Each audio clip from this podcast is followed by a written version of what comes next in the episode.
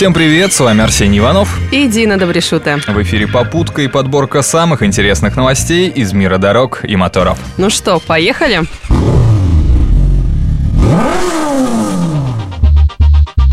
ДТП, даже мелкое, это всегда неприятно.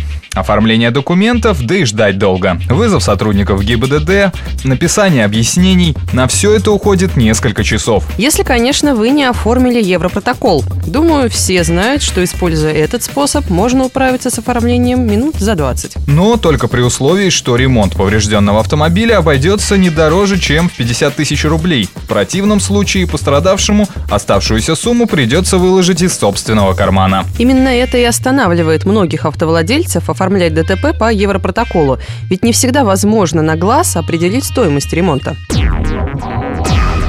И в связи с этим в конце сентября Госдума одобрила законопроект, по которому выплаты по Европротоколу могут быть увеличены. Согласно проекту закона, размер страховой выплаты вырастет до 100 тысяч рублей. Что интересно, в Москве и Санкт-Петербурге сейчас действует увеличенный до 400 тысяч рублей лимит по Европротоколу.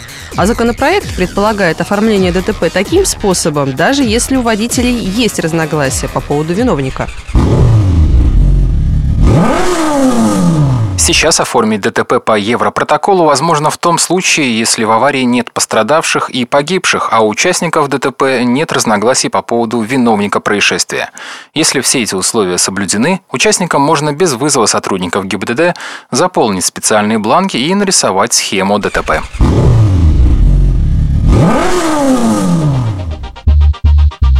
Кстати, Европротокол постепенно набирает популярность даже с лимитом в 50 тысяч рублей. Согласно статистике издания «Коммерсант», по стране доля оформленных ДТП по Европротоколу составляет уже 30%. Юрист Андрей Залеский поделился своим мнением. Я думаю, бесспорно поможет, потому что люди, видя, что их ущерб примерно вписывается в ту сумму выплаты, да, предполагаемой, то и вопроса будет меньше. И но здесь, когда ситуация очевидная, когда она бесспорна, да, тогда мы можем говорить о Европротоколе. Если кто-то, ну так скажем, не считает себя виновным или возникают разногласия под предполагаемым скрытым повреждением, да, здесь могут возникнуть, конечно, спор какой-то. С другой стороны, многие автомобилисты опасаются мошенничества при оформлении Европротокола со стороны второго участника ДТП, либо невыплат в случае неправильного заполнения бланков. В начале весны одна моя знакомая попала в неприятную ситуацию. ДТП. Из повреждений пара царапин. Предложив оформить столкновение по Европротоколу, другой водитель очень долго сомневался. Как оказалось, он боялся, что его обманут и он ничего не получит. Случаи мошенничества действительно бывают. Как их избежать, нам по телефону рассказал Юрий юрист Андрей Залеский.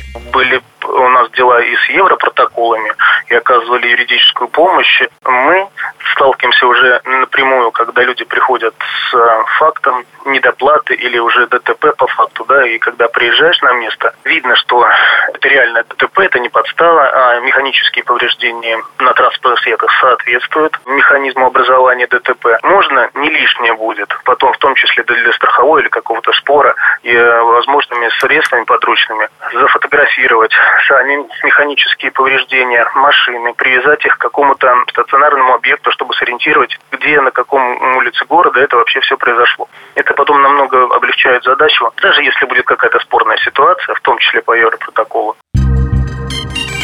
На этом у нас все. Рулите на здоровье и будьте аккуратны за рулем. Удачи в пути.